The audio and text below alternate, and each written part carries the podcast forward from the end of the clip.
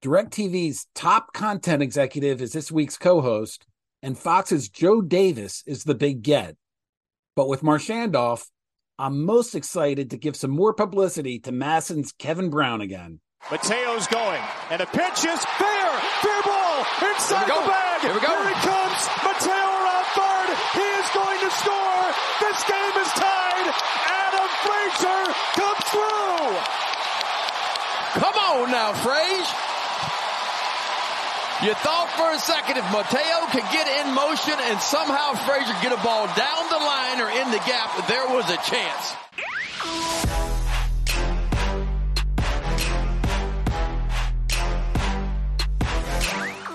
And we're back. Welcome to another episode of the Marchand and Ourand Sports Media Podcast. I am John Ourand, media reporter for the Sports Business Journal, and he is not Andrew Marchand of the, New York Post, who is on vacation touring the northern United States this week.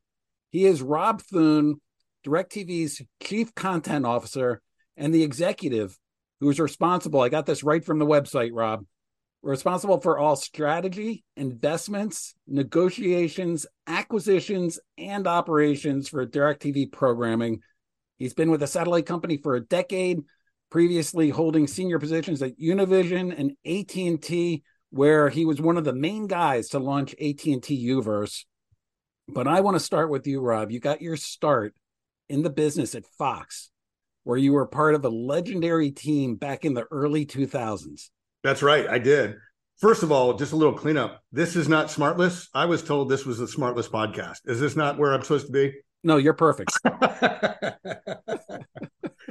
yes. Uh, Rob Thun, Chief Content Officer. I started my career at Fox with uh, some of the folks that you were teeing up with Ray Hopkins, who was my boss, with Bill Bridgen, with uh, Mike Hopkins, uh, Mike Biard, David Nathanson we were all worked on the distribution team at Fox, so we were uh, amongst the least loved people in the industry, but we got a lot of stuff done. I mean, those names you mentioned, Ray Hopkins, he hired you, president at CBS, Bridgen, a president at NBC, Biard, a president at Nexstar. Hopkins runs Prime Video at Amazon. Nathanson's on the board of uh, FanDuel. Quite quite a uh, quite a group there.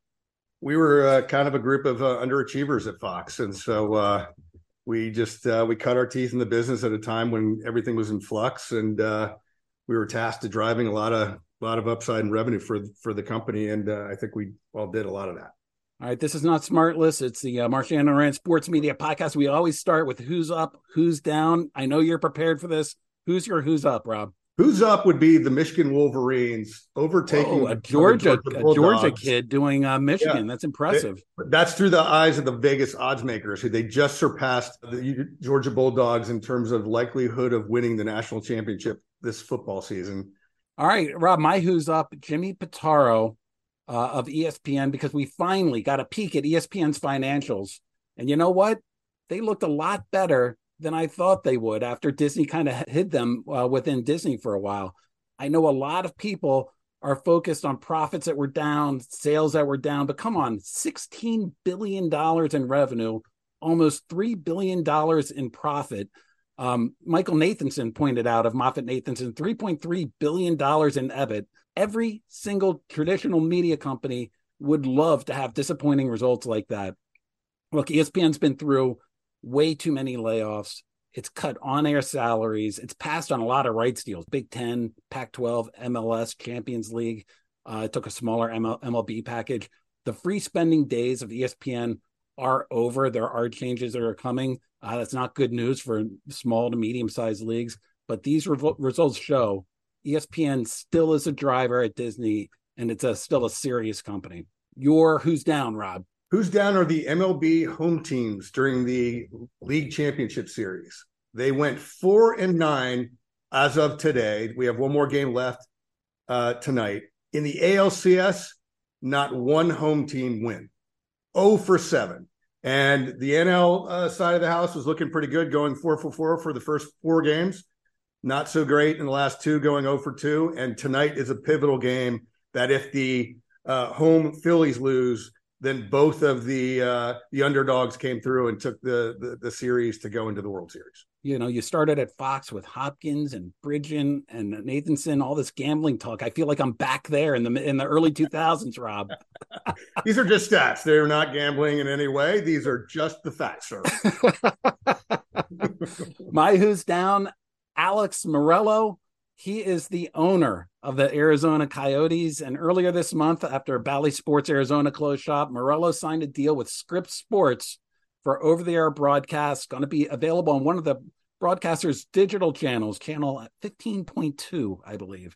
And here's the problem one of the biggest distributors in Arizona doesn't carry that channel, doesn't carry any of the broadcaster's digital channels. And as luck would have it, we have that distributor, DirecTV's top content executive, on the pod this week to explain further.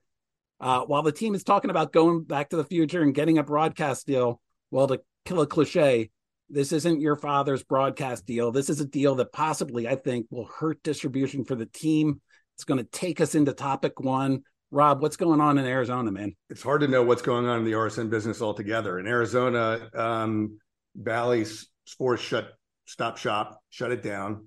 And we had the Suns go to broadcast in Gray and now you've got uh, the D backs sitting with baseball right now.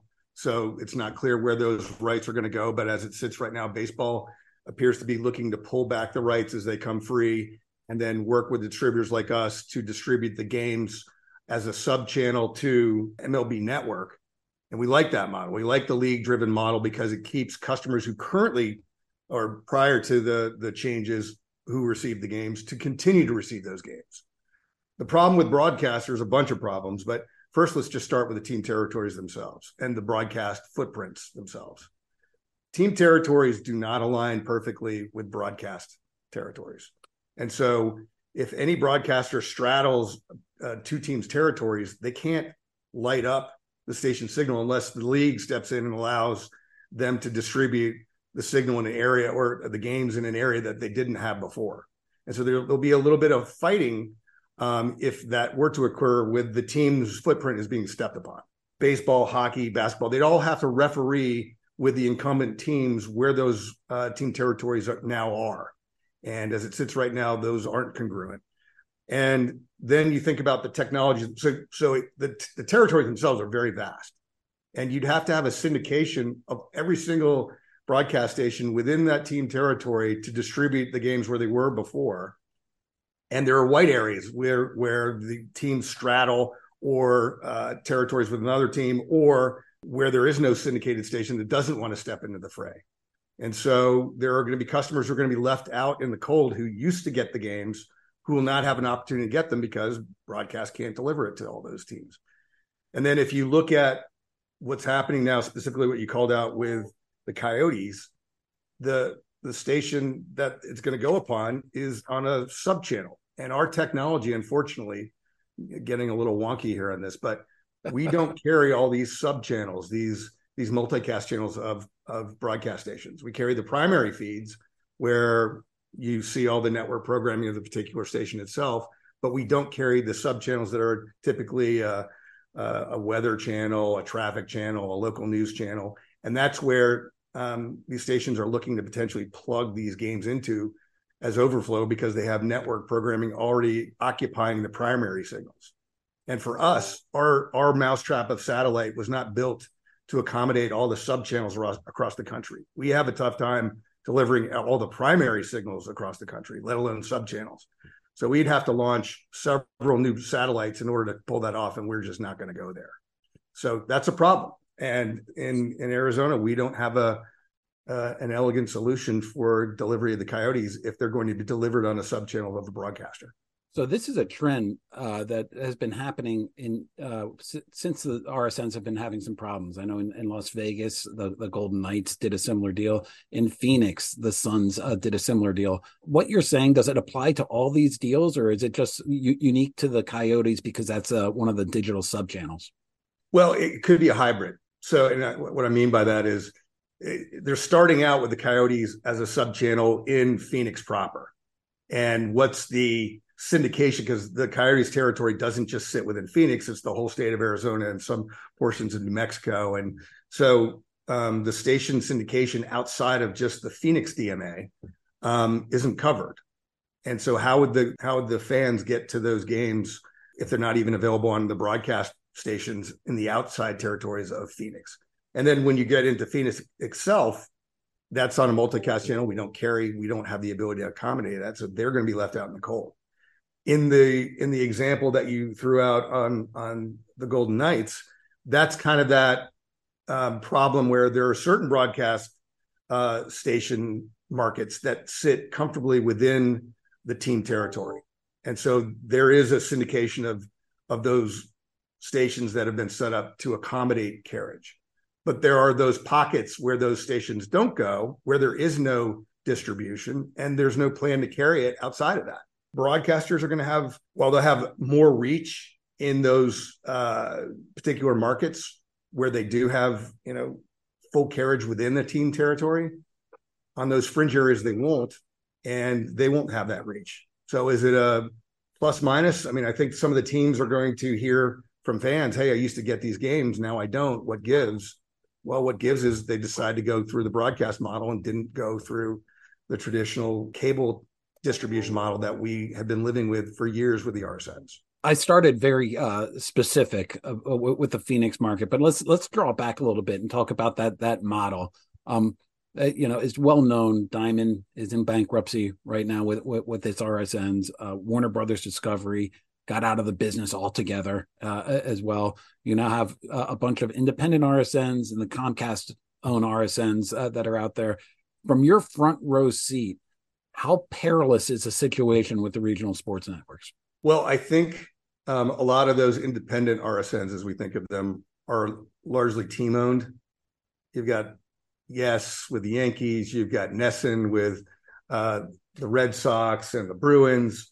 You have a team deal directly with Charter for the carriage of the Lakers and the Dodgers. Um, you have ownership with the the Avs and the Nuggets. So you got a mixed bag. I think all of them are nervous that what happens, you know, when our deals are up and if the RSN business is taking a drastically different course, are pay TV providers going to want to plug those uh, RSNs into their programming lineups? DirecTV obviously has a long history of, of being a leader in sports programming, and we don't intend to deviate from that.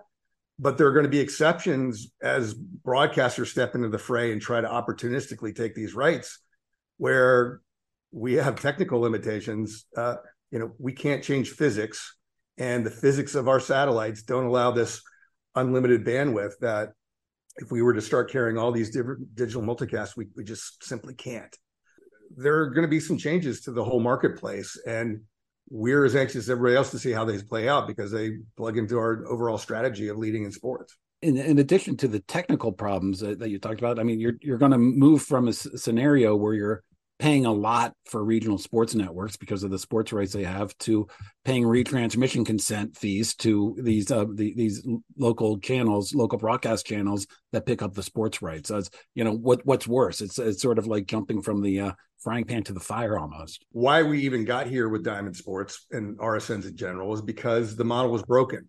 The rights just kept going up and up and up and the actual viewership or the demand for these local sports while there are some that engage very heavily and watching the, their local teams, the lion's share of people do not watch um, RSNs, at least on on our uh, our dial. And I think it's fairly common across all the other distributors. It's the same concern that the prices didn't match the viewership, and so we are overpaying the, for these rights, and they need to be re-rationalized. And so folks like uh, Dish dropped out of the RSN business. You you have uh, new digital players that are scaling up that don't carry these uh, networks because they aren't efficient. They're too cost intensive, like YouTube and Hulu, except for the NBC portfolio, which were leveraged as part of those overall NBC deals. So there was no way for Hulu or YouTube to avoid those that carriage. Um, but where they were just dealing with straight conversations with DSG, or they were dealing them with uh, all these other independent RSNs, they just simply said no thanks. And so to then say, well, here's the way we're going to do it now. We're going to move it to broadcast and let them try to impose their leverage into the negotiations to force carriage.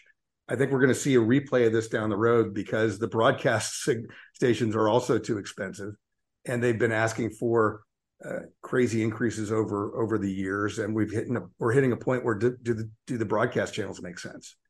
And we saw this movie already. Sinclair broadcaster who owned DSG wasn't able to use their leverage to put the RSNs into the dish deal, which then started to unravel the whole business model.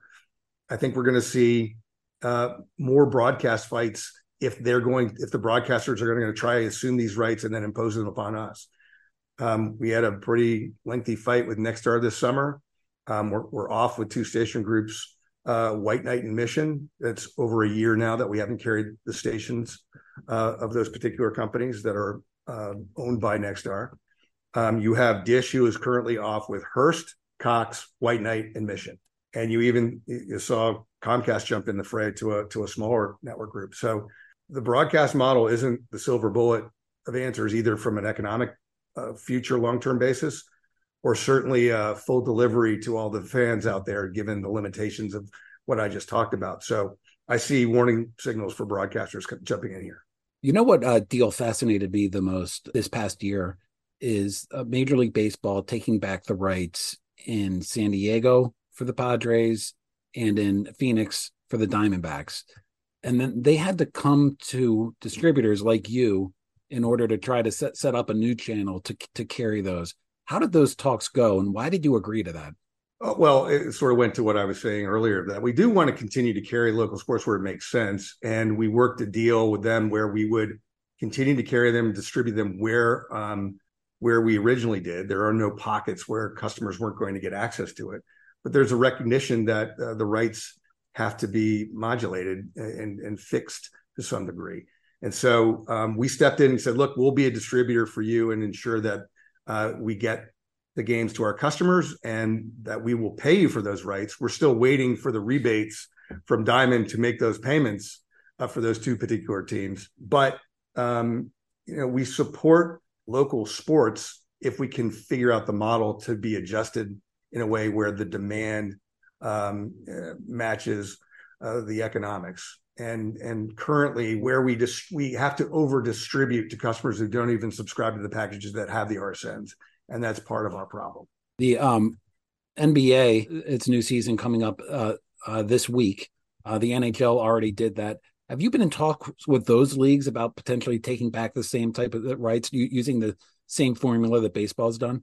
we've been in discussions with all three leagues, and we're supportive of a league driven uh, distribution model um, where we pay the the existing rights or something uh, consistent with what we paid for each team. Now, granted, the RSNs were one price for the various teams. If it was a two, one, two, or three team RSN, or in certain cases maybe four team RSN, so you have to figure out how the pie is split up. But for us, it's not the rate itself, it's where the minimum penetration requirements of these deals go. And we're saying they need to be adjusted downward to meet the packages where they reside, which is for us choice on DirecTV. And I think you've seen uh, in the marketplace. Just to interrupt you for a quick second, choice would be what a sports tier. It's a it's a, a beyond expanded basic, right? Correct. We have, I guess it'd be analogous to like a digital basic for cable where our expanded basic we have we have a package called select what we've grandfathered our entry level package is entertainment which was is most analogous to expanded basic for cable and then our next tier up is choice and that's where the rsns go and um and so charters in the marketplace now pushing their package which is called select plus and that's where they're putting their own rsns and that's where they're intending to put um, other sports properties, and I think in their in their deal with ESPN uh, and Disney, that is where ESPN Plus is going to be plugged in. So they're building that tier up, and I think I assume they need something like ESPN Plus as a driver to get that up into the fifty to sixty percent range uh, to make it more viable for the teams on a local basis to to have these RSN costs be housed upon. Do you have a formula where it's like we'll pay you like eighty percent your rights or whatever the percentage is, or is it on a case by case basis? Uh, they're all unique. The conversations are all different. We don't. We look at the formula of here's what we pay, and this is where we currently carry you, and it needs to be cut to where we currently have distribution for choice. So there's a percentage haircut there, and that's the formula that we look. So you can apply whatever mathematical gymnastics you want around sort of that, but whatever that pool of dollars is, that's haircut down to what choice penetration actually is. That's the pool of dollars we're looking to divvy up amongst the teams. Rob, in, terms of like like you handle uh, programming negotiations with everyone, uh, all, all, the different network groups. You you listed all the fights that that you've been having with uh, some of the local broadcasters. In, in terms of of uh, your priorities and and sort of where the biggest fires are, where are the local sports rights? Where does that fit in? It's a certainly a big area of emphasis uh, for us, and and um, we're very anxious to see where this all goes because it's very unclear. We're sitting here today and we're having conversations with the NBA because they're not sure what's going to happen with uh, with Diamond, and so what contingencies have to be in place if the if the rug gets pulled out from underneath the teams and they go back to the NBA. Can we be the conduit to distribute the teams um, in the same fashion as we do today? And the answer is we're working on that. Um, what that deal ultimately looks like, we'd, have to then figure out, and, and and it has to go into that same kind of mathematical equation that that uh, we have to pay less for for the local rights and have it um, match the demand of the of the package that they currently reside in. Um, but sure, I mean, where the local rights go, it's a it's a it keeps me up at night as to what we need to do and where that and not knowing what the answer is going to be is as fluid as it is. Um, it has a lot of people up at night as to what we do here, and not just me, probably other people in my chair and other other distri- distribution shops. So if, if you're having uh, talks with, with the NBA, you've already proved from San Diego and from Phoenix with baseball that you can do it. And if you can come to some sort of an agreement with the league, that then it, it certainly seems like it's possible, right? Yeah, certainly. We can be a stopgap, you know, whether a, a short term or a longer term. We'd like to see a longer term model with the leagues in play, but not every one of them is going to want to go there. And so, I, you know, unfortunately, what used to be housed in a nice basket of more uniform distribution of RSNs is going to splinter out. And you're going to have certain markets like in Phoenix, where you've got broadcasters delivering to the teams and a league delivering the other team. And for those fans who like all three teams, you're going to need a secret decoder ring to know where they all now went. And imagine then being uh, someone working in, in a in a call center of ours trying to explain to customers who don't know where the games have gone, you know, in this market it's this, in this market it's is X, this market it's Y, et cetera, permeate that across all the different markets in the country and the different teams. That's a hard thing to communicate to customers. And it's not going to be clean or tidy in any way. Yeah, I'm thinking about uh, that Phoenix example and trying to explain to my father that it's on channel 15.2 and, uh, and trying to, having him try to try to get at that. But uh, one of the reasons i'm so i was so eager to have you on on this pod is because you have been a part of a, a lot of these well every negotiation really for the past decade go, going on on, on uh, DirecTV so when we write about sort of the the battles like the charter disney battle like that you're in the middle of that with uh with DirecTV so when it comes to doing a deal with say a Disney or a Fox or an NBC, of course it comes down to money at at the end. But what else are you looking at? Like like when you go into those negotiations, what's sort of on your priority list? Yeah, I mean, the starting point is economics, like you point out, and unfortunately, the economics seem to be keep going up and up, and that's driven us into the problem of the declining pay TV business because the entry level price of our packages are too high for customers, and they've decided to sort of tap out of pay TV and, and look to cobble together their own experiences. And um, it's unfortunate that we're at this place, but that's where we are. Um, we want to know where the content itself resides, where what we're competing with against uh, the programmer itself, who used to not be a competitor; they were just a supplier. Now they're a supplier and a competitor. So, what are the rights uh, digitally, and what do we get, and what are, what are they trying to keep for themselves, and how do we square that? I mean, I think what you saw in the Charter Disney deal, which was, I think, a watershed uh, deal for the industry, is that, and we were out here fighting the same thing years ago. We were trying to get it such that whatever the D2C product was, the direct consumer product was, a particular programmer, that our customers who are already getting oh, the, most of those channels and that content through their subscription to us would have free access to their direct consumer product. And we were out there first to try to get those that what we call the don't pay twice principle.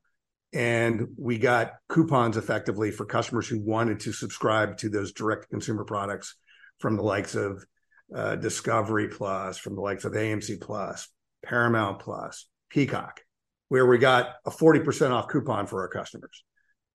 Charter got 100% off coupon, and they're plugging in those those D2C products as part of the subscription now um, into their uh, subscription for Spectrum. That, that was an important move, and in order to make room for that, they also culled out a lot of what I'd call longer tail channels or secondary or tertiary channels of, of the particular portfolios of these of these programmers that don't get a lot of viewership. They're really just jammed into deals to get money out of distributors.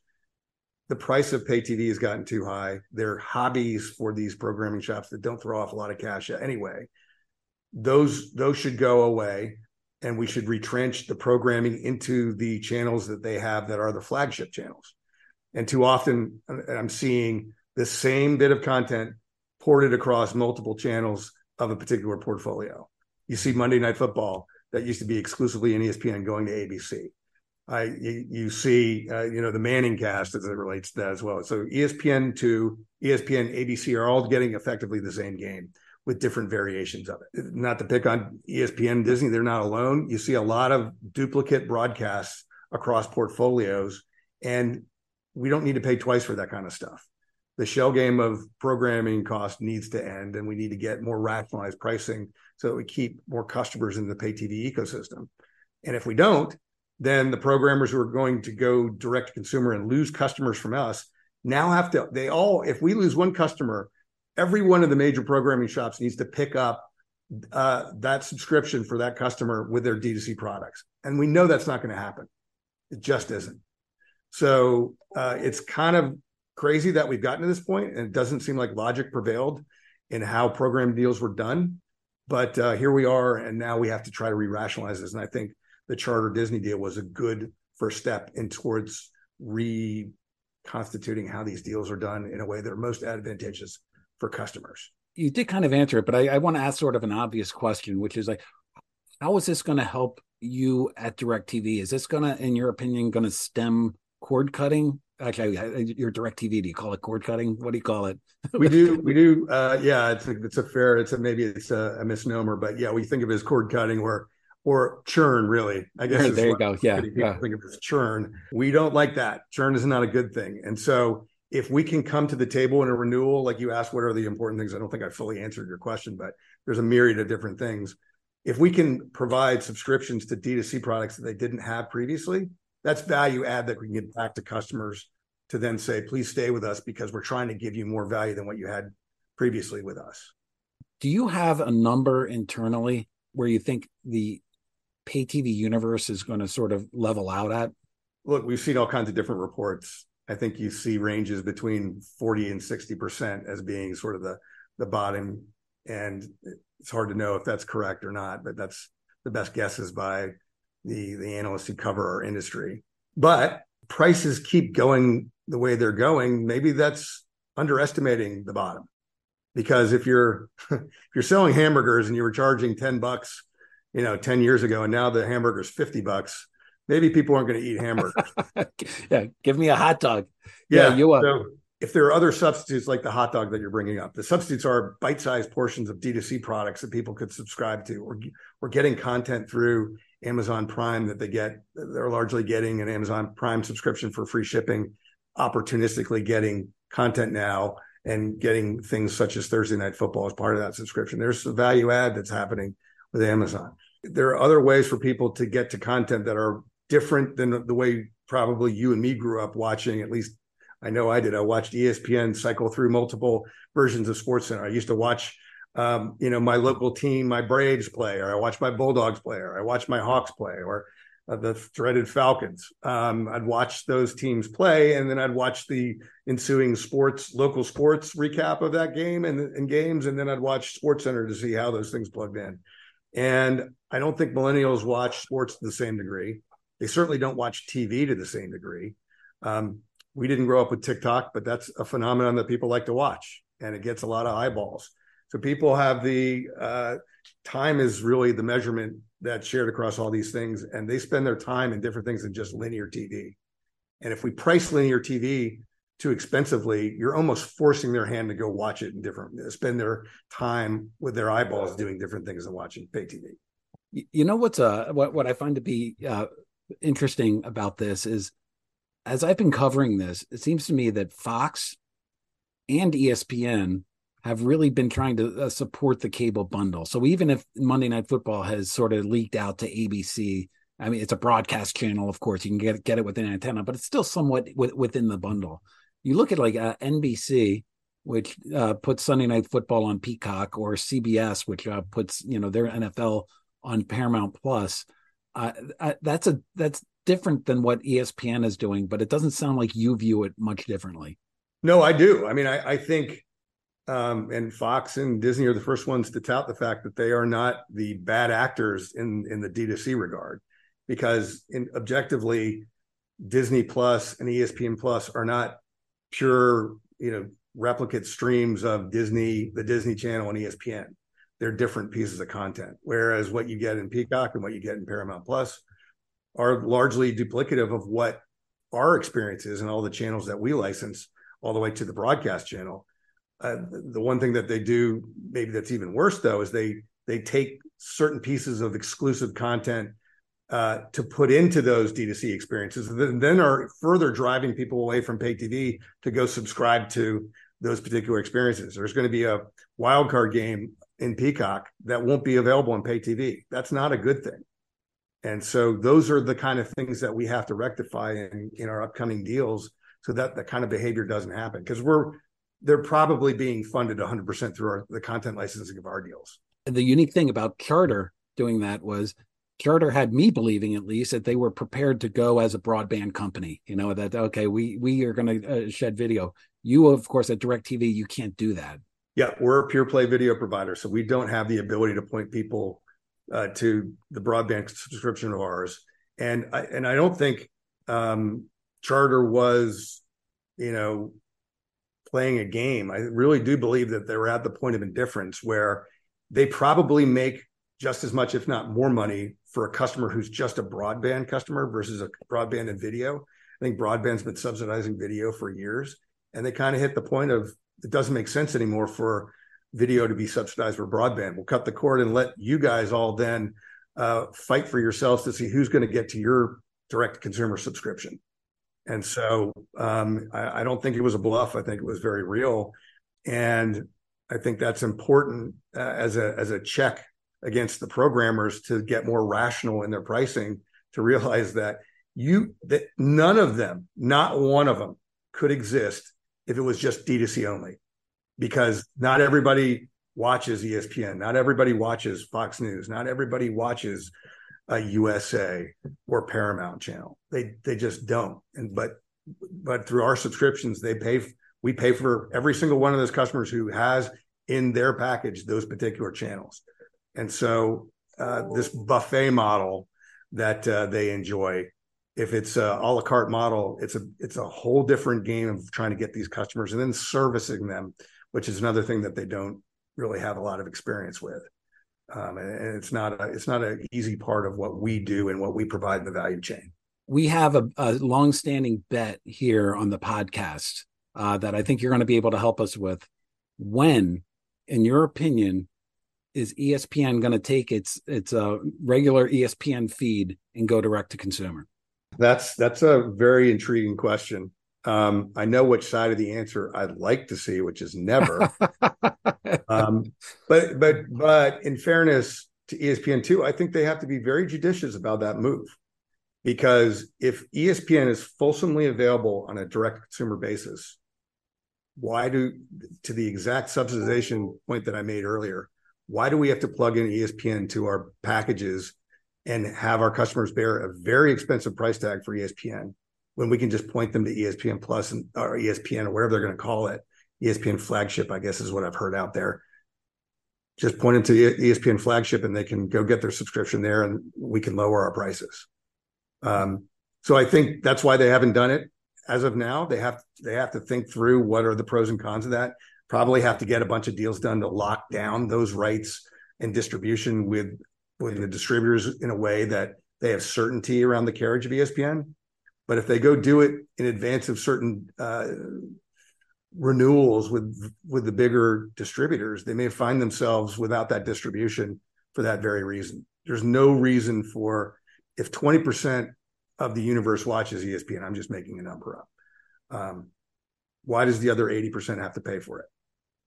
That that's been the argument of what you know pay TV product is. Um, you have to pay for every single channel on the dial, and if customers can opportunistically pick onesie, twosie, threesies, I don't know why we would sort of continue with that same licensing model. And by the way, that's exactly where we have to have those conversations with those that more fulsomely put their products, their linear products and broadcast products into their direct consumer products. It doesn't make sense for us to license them in the same fashion then if that's if that's their longer term strategy. That's why the business has been go- so good for sports. A proverbial little old lady down the street is helping to pay for my Orioles addiction, right? That's right. That's right. Uh, so final final question. Um, you know, we, we, you and I were on a panel session um, last week in Los Angeles at LA Sports Council, where I asked you if it felt weird for DirecTV for the first time since 1994 not having NFL Sunday Ticket uh, uh, available, and you had you had a great answer on on stage. you want me to repeat that answer? Well, I guess the answer was, well, we're a billion dollars richer for not doing that deal, and it's not to be flipped, and it's not to uh, sort of uh, degrade the NFL and their Sunday ticket product. It's a fantastic product and it helped drive our business for many years. But where and where we sit in our product life cycle, um, it didn't make sense because we lost a billion dollars a year. And so uh, perpetuating that that sort of loss leader products that we weren't going to do anymore. We were very data driven when we entered into those negotiations, or frankly, we didn't even enter in the negotiations. The only thing that we were looking for for Sunday Ticket was continuance within our commercial uh, customer base. And that ultimately we figured that out uh, with the deal with Everpass that uh, the NFL has an ownership stake in Everpass. You've got YouTube TV, who's in a different uh, product life cycle. They're looking to still grow. And if that's a vehicle to help them grow, then it makes more sense for them to do it. But for us, it didn't make any sense at all anymore. A group called Antenna uh, pegged the number of uh, YouTube TV subscribers for Sunday Ticket at 1.3 million. What what should we all make of that number? Well, I, suspect it needs to be higher because I suspect that's not enough to make. Um, well, you can do the math. If it's 1.3 million customers at 350 or 400 a month, uh, or not a month for the entire package, uh, and they're paying two billion dollars, I don't think they made the cut. So we'll see. But uh they're in the first year of having it. They're going to do everything they can to scale it. They've used other partners outside of just YouTube TV with their own sister sort of company of YouTube, the the bigger company, frankly. Um, they have a deal with Verizon, they have a deal with Comcast, so they're getting partners to try to help offset those costs. But to me, I think they they used it as a scale driver for YouTube TV, and I think they also used it as a vehicle to drive their uh, base up to ultimately reduce their programming cost because they likely have size based MFNs against the bigger four, that being Comcast, Charter, DirecTV, and Dish. They're trying to get to cross the Dish uh, total subscriber number to then presumably trip up some size based MFNs so they enjoy better rates from the various programmers that they have deals with. I don't know. I don't have full. I don't have transparency into any of their deal making, but that would be my hypothesis is part of the reason why they did that. So I'm not sure what that has done to drive the ultimate YouTube numbers up, but they if they can cross the dish sub number, then that presumably gets them into a better pricing uh, place with various programmers in their deals. All right, I lied. One final question. You brought up the MFNs. Why haven't you used uh, an MFN on ESPN or Disney yet, considering what the, the, their deal with Charter? Is it just a factor of that comes up? Uh, I can't uh, get into the the uh, confidential nature of our of our uh, deals, but uh, but we will wait and see what comes out of that. Uh, Rob, you can be a co-host on the Marchand and Ourand Sports Media Podcast any week. Thanks a ton, man. You got it. Thanks, John. Appreciate the time. I want to welcome in Fox's voice of the MLB, Joe Davis. The World Series uh, starts later this week. We know the Rangers will be in it. We don't know, as of this taping, whether they're going to be facing the Phillies or the Diamondbacks, but I do know a lot of MLB and Fox executives that are pulling for a train trip down to Philly instead of a, a plane trip, a flight to Phoenix. Joe's been with uh, Fox for nine years. Uh, I, I love talking to you. You're a guy that's replaced Vin Scully with the Dodgers, replaced uh, Joe Buck on uh, Fox's MLB. Uh, Joe, thank you very much for joining us. Yeah, of course, John. Always good to talk to you too. So last night, as we're taping this, you called Game Seven uh, in yeah. Houston. Where where are you right now? Back home in Los Angeles. So I figured, you know, the the series went seven games, and my wife was like, "Cool, honey. I know this is what you've always dreamt of. Also, I'm going to kill you." So uh, as soon as I could get home, I did. I took the first flight out this morning. Oh, that's great.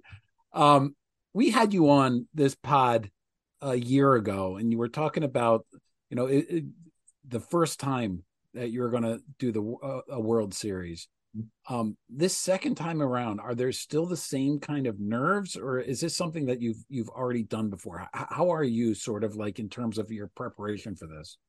I think there are the still still the same kind of nerves, and I really think there always will be. You know, as long as I'm lucky enough to do this, you get into a stadium where there's forty thousand people going crazy right as you come on the air, and you know that it's the marquee event in the sport yeah there, i think there's going to be nerves and i think that's healthy like as long as you channel them the right way i think that that's healthy to feel that and, and i love feeling it i think probably no different than a player feels getting up to a big game where you got one shot in the best game to be at your best and that's part of what makes it special you recall last World Series as you were preparing for it. What what what surprised you? What was a little bit different from calling the final series of a baseball season? You know what was interesting, John, was I mean, I, I, talk about the nerves and the nervous energy and everything, and I think that comes with any broadcast. But what I found was that doing the entire postseason for the first time, where it used to just be the division series for me, but going division series into championship series, right into World Series, while I had like the nervous energy coming on the air that I'm always going to have, it didn't feel too big, I think, because it was just the next big game in a month full of them with the with the same. I mean, I know that World Series game one of the World Series is a bigger deal than the rest of them, but it didn't need to feel that way. It just felt like the next big game in a month full of them with the same partner and the same crew and the same game on the field. And I think that that was a good thing that that I'm sure I'll feel again this year. We're talking World Series baseball crowds, so they're they're all rabid in their mm-hmm. own way. But last year, like that that that Philly crowd in the Philly market just a, it just seems different. It feels different. Do you feel that in the booth?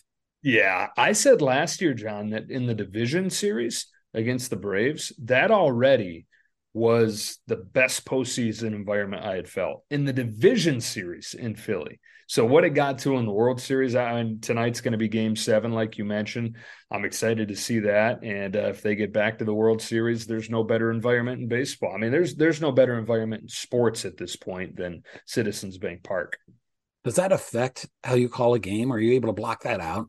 Yeah, I don't know if it affects how I call it. It certainly affects how I feel. And you know, we we ride the the wave of the crowd. Um, so I guess it does affect a little bit the way you call it. Certainly, the louder the crowd and the bigger the story the crowd is, the bigger part of it that the crowd is, the more you can lay out, the more you feel comfortable kind of letting the crowd tell the story. Um, but as far as like my actual, you know, the X's and O's of calling the game probably isn't affected by it. It's more just how you feel when you're doing it. This season, uh, you know, the Baseball instituted the pitch clock um, it brought its uh, average length of game down uh, considerably, and it, uh, there's much more action on on on the field. How did that change how you call call a game? Do you feel that you call it differently right now than you did one year ago? I think that there are fewer long stories just because there's not room for them. You know, in the postseason, it's hard to find spots where that makes sense, even without the pitch clock, because the next pitch could always be the one. So you always got to be careful getting going too much, too deep on a guy's story. But now that next pitch that could be the one is always just around the corner. So you really got to be careful and you really got to be tight with those stories. And it's changed a little bit the way that I've prepped this year, you know, doing Dodger games throughout the year.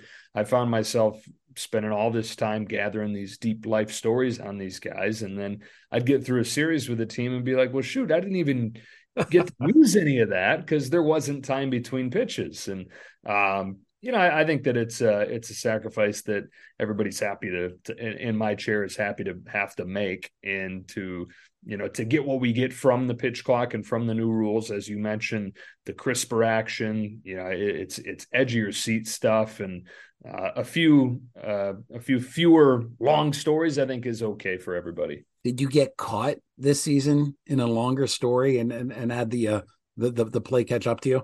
Yeah, I'm sure. I'm sure. You know where one one of the amazing things about Vin Scully was that it was like the game would tailor itself around whatever he was doing. That never happens to me. I swear, anytime he would start a story, this the inning would let him finish the story. When I start one, it's like here comes a double play ball. I don't know if that's Vin up there in, in heaven winking at me like, sorry, kid, you know, you're gonna have to earn it before the game plays around your call.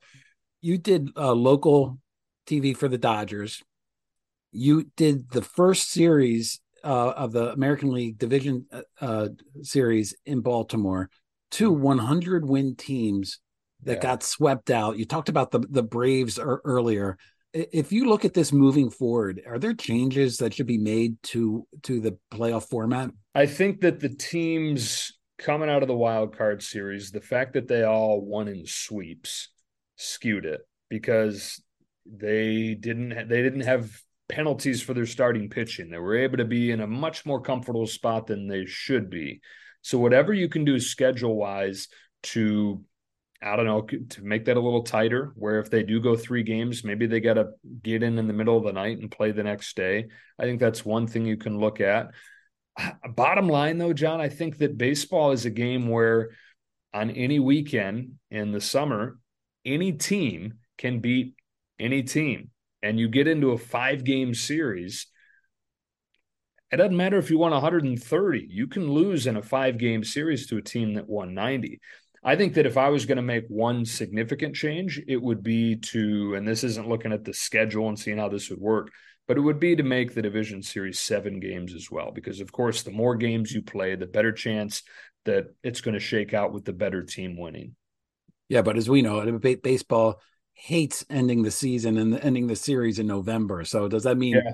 Does that mean a, a 154 game regular season? Does that mean ending mid November where you maybe you're going right. to have some cold snaps? Yeah, I don't know. It could mean. I mean, I think that a lot of people agree 154 games would be a good move. I don't know if it's ever going to happen for money reasons. You know, every every game that you don't have is a large paycheck out of teams' pockets when they're not opening up the gate. So I understand that. Uh, I don't know if it could be made back through postseason money or what, but um, yeah, I just think from a competitive standpoint, there are some things you can do. And I think if we get another year of this where you get the the big dogs knocked out like they were so consistently this year, then you're going to have to start considering some changes. One of the stories that I think is is really unique uh, about your rise to uh, at Fox is I recall, I think it was like a decade ago when uh, Dick Ebersol was still at, at NBC, probably 15 years ago and I was asking him what sort of what stories I should be uh, taking a look at. And he just talked about the age of the play by play announcers and how they were getting old and he didn't have a bench to really re- replace anybody yet. And his complaint was that uh, people in college or people that were growing up in the business wanted to be sports center anchors and, and didn't really want to be play by play announcers. But now you're part of this really uh, I'm considering the mid 30s young, but uh, you're you're part of this wave of like really young people that he didn't mm-hmm. sort of foresee uh, c- coming into the fold. Talk a little bit about when you um when you got started in the business. You you didn't want to go that sports center route. You always wanted to be a play by play announcer. Yeah, as long as I've as long as you start talking about I want to be this or that when I grow up, I knew I wanted to do exactly this. And I couldn't tell you exactly why that is, but I just remember from an early age paying close attention to the guys calling the games and something about trying to capture the big moments. I've always kind of been a crowd junkie uh, you know, an environment junkie, and the way that the announcers got to channel that and play into that a little bit. It was just something that I always looked at and said, how cool would it be to be the guy in the biggest games, getting to be, you know, in those biggest crowds, calling those moments. And um, I never really did look at, you know, I, I have done a little bit of studio stuff and, and, you know, local TV and things like that, filling in along my path where I was doing play by play jobs. And I just don't like the studio because it's the opposite from being in the, in the cauldron of 40,000 fans. You're in a sterile environment where it's dead quiet and uh, it's just it's just not the same for me. Sounds like your wife would rather have you in the studio, Joe. Yeah, you may be right. You would just sit there quietly. Don't give her any ideas. so, uh, uh, uh, give me your origin story. How did how did you get started in the biz? Um, it goes back to knowing that it's what I wanted to do. I played Division three college football, and the recruiting pitch from the place where I decided to go was that I could announce the basketball games right away. So that was my first real chance, and I went to Beloit College and did everything I could there. wasn't a broadcasting school at all. In fact, my freshman orientation uh, leader was a physics professor, and when we sat down and had our first meeting, and I told him what I wanted to do, he said, "Hmm." and he had this top hat on. He's a world class trumpet player. He said, I have no idea what that is. And I'm thinking, what have I done? I I've actually gone to a place where nobody knows what a play-by-play announcer is, and it was that kind of place where it was not a broadcasting school, but what it was was it was a place where anything you wanted to do, you could find people that would help you create those opportunities. So I want to be in the perfect place at Beloit where I I created radio shows and you know local TV shows and got all the games on the air and and that kind of launched me into getting jobs faster than I probably had any business getting right out of college and, and put me on a track that I've been so lucky to be on. Was he wearing a top hat at the time? In the meeting, yeah, top hat. uh, I'm just trying to paint the picture for you how far away from like you know sports jock, uh, sports announcer guy that, that this could be. Um, he wound up being a good guy, but he still, I don't think, knows anything about play-by-play announcers. Look, you're doing the World Series. You do uh, the NFL uh, for Fox. You did basketball as well. Is this something that you want to continue doing, like just a multitude of sports as you move forward with your career? Yeah, I think I'm at a place now where it's pretty much just football and baseball, and and that leaves the winter for family time, which is important. I think. You know I I admire the guys that do every single day all year. You know the kenny alberts of the world who seem like every every day are having a game in a different sport. I think that's awesome. But for me i think it's important to be good the rest of the time the stuff i am doing to have that time to reload the tank and to get some balance and to be able to step away from it all. So man if i could keep doing exactly what i'm doing right now for as long as i as long as i want i'd be a, a very happy man john yeah, that leads me to my uh, next question. Which another thing that that I find to be fascinating is that you had this opening. This opening came up because Joe Buck, who I th- I think is relatively young too, he's uh, you know mid fifties, just sort of grew tired of it. He just kind of wanted to to sort of step away. Is that something that you like?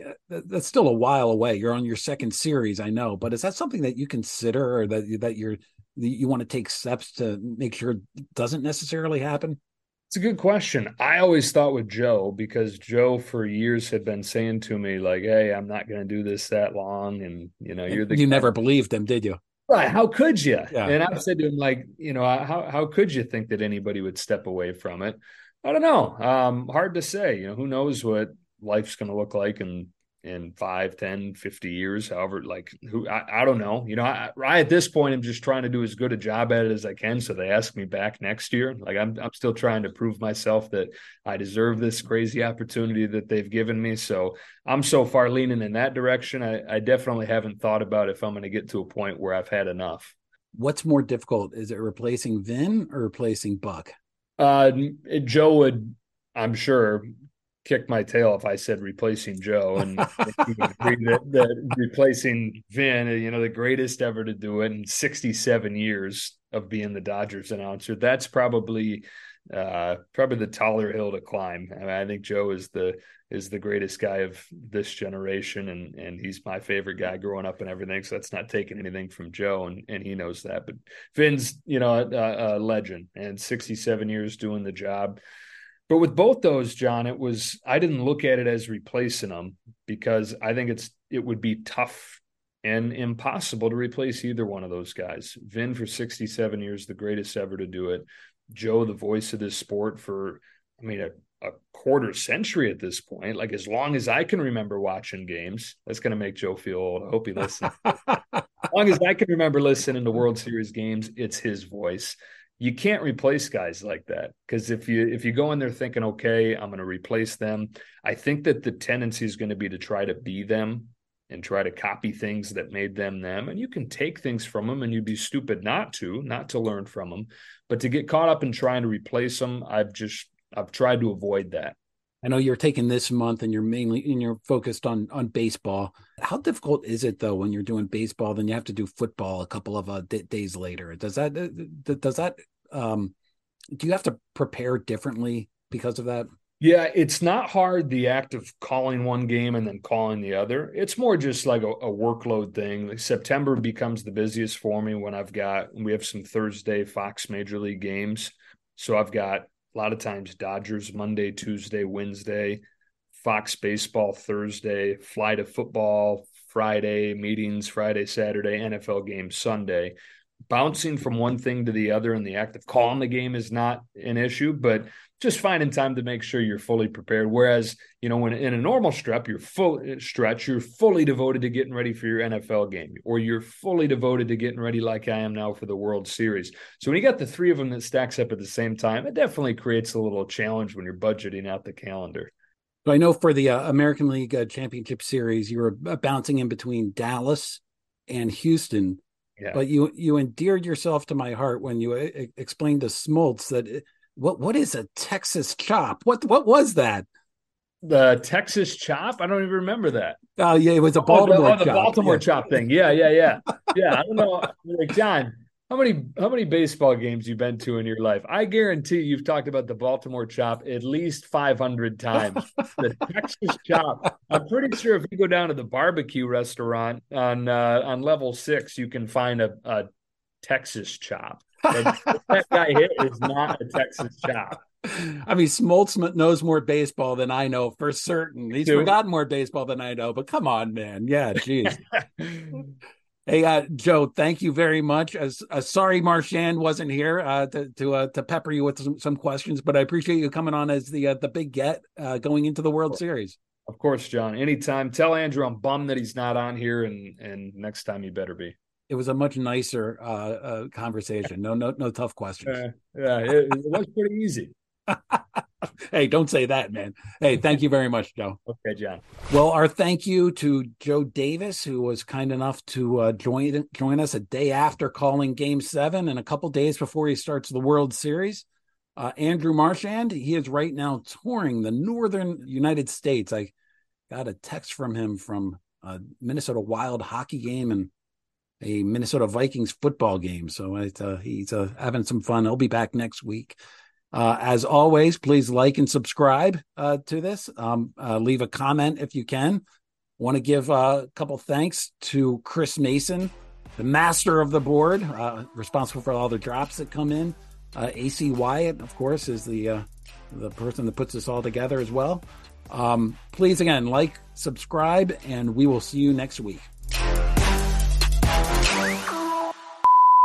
In terms of uh, the issues that you deal with, where does where does local rights fall into that? I'm sorry, we. I'm not sure I follow. What? Yeah, that was a, that was a terrible question.